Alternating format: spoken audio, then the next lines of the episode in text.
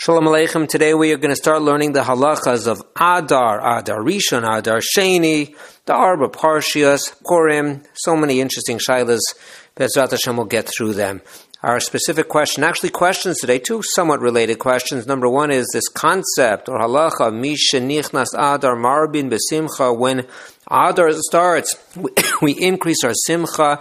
Is that talking about when we have two Adars? Is that talking about the first Adar and of course the second Adar as well? Can't be just the first Adar. Or is it just talking about the second Adar and the first Adar does not have this halacha of Mar bin Besimcha? That's question number one. Question number two, which we will get to shortly, is some people have the minhag to put up signs, Adar Mar bin Where should those signs be? hung up. So starting with our first question, Adar Marbin does that start when we have two Adars at the first Adar or only at the second Adar? So if we look in the Gemara and the Mishnah and Megillah, in the first parak, Ein Bein Adar Rishon, the Bein Adar Sheni. There is no difference between the first Adar and the second Adar. Ela Mikra Megillah Umatanas Levyonim with the exception of Mikra Megillah and the giving of the Matanas Le'avyonim that are done in the second Adar, not the first Adar. There are other differences as well, which we don't have to get into because we just want to use this Mishnah for our specific question Purim itself is in the second Adar, not the first Adar. Why not? Why specifically the second one? Why not the first one? So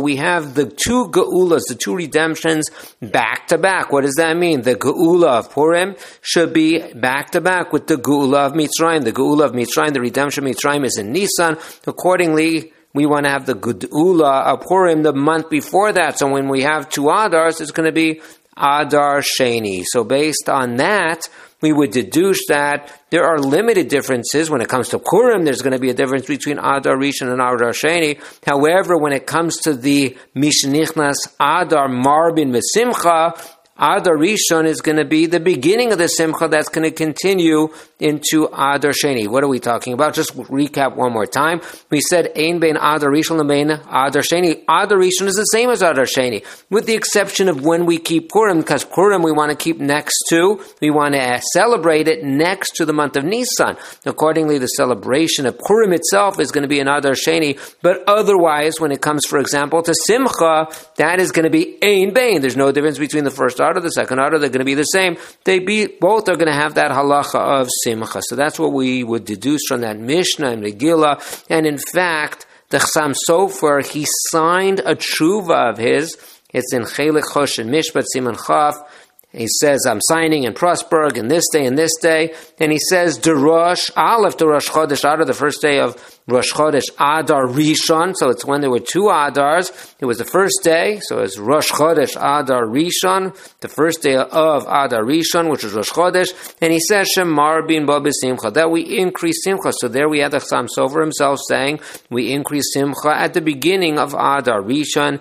And if somebody would think that that is simply the Chassam Sofer saying it, but not as a halachic statement, in fact, in the Chidushim of the Chassam Sofer to Megillah, Vav Amud Beit, he says it explicitly that this dean of Ein said Marbi Mesimcha, this halach of Marbi Mesimcha, that starts all the way at the beginning of Adar Rishon. That is our first question. Our second question, this minug. In fact, the uh, Piskei Tshuvos brings as follows that it's a minug to hang up tavlaos mitsuyaros, nice decorative posters, shlatim, mishenichnas adar marbi mesimcha, and those those uh, posters would say that slogan from the Gemara, from the Mishnah, Mishnah Nichnas Adar Marbin Besimcha, when we go into it's actually Gemara and Tainus. Tainus Chaf Tes Amud Aleph, Mishnah Nichnas Adar Marbin Besimcha, so that people hold up posters, they hang up posters. So where should they do that? So the Piskei Tshuva says that it can actually be put up on the place that we leave our Zecher the Churban. Zecher LeChurban is to remind us that we are sad, we have lost the Churban, and accordingly we have a place that is the size of an amma by an amma that we did not put mortar there, we didn't paint it, we didn't put mortar there. It is left raw on the wall to cover that up because mishanichnas adar marbi simcha. We have simcha, cover up the zecher lechorban that takes away your simcha.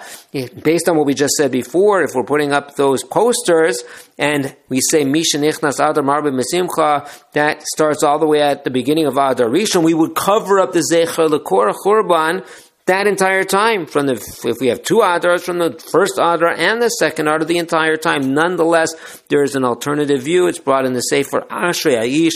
These are the piskei halacha of Rav Eliashiv Zatal. That should not be done. We should not be covering the Zeichel Churban during Adar, Adar Rishon, Adar Sheni. It doesn't matter.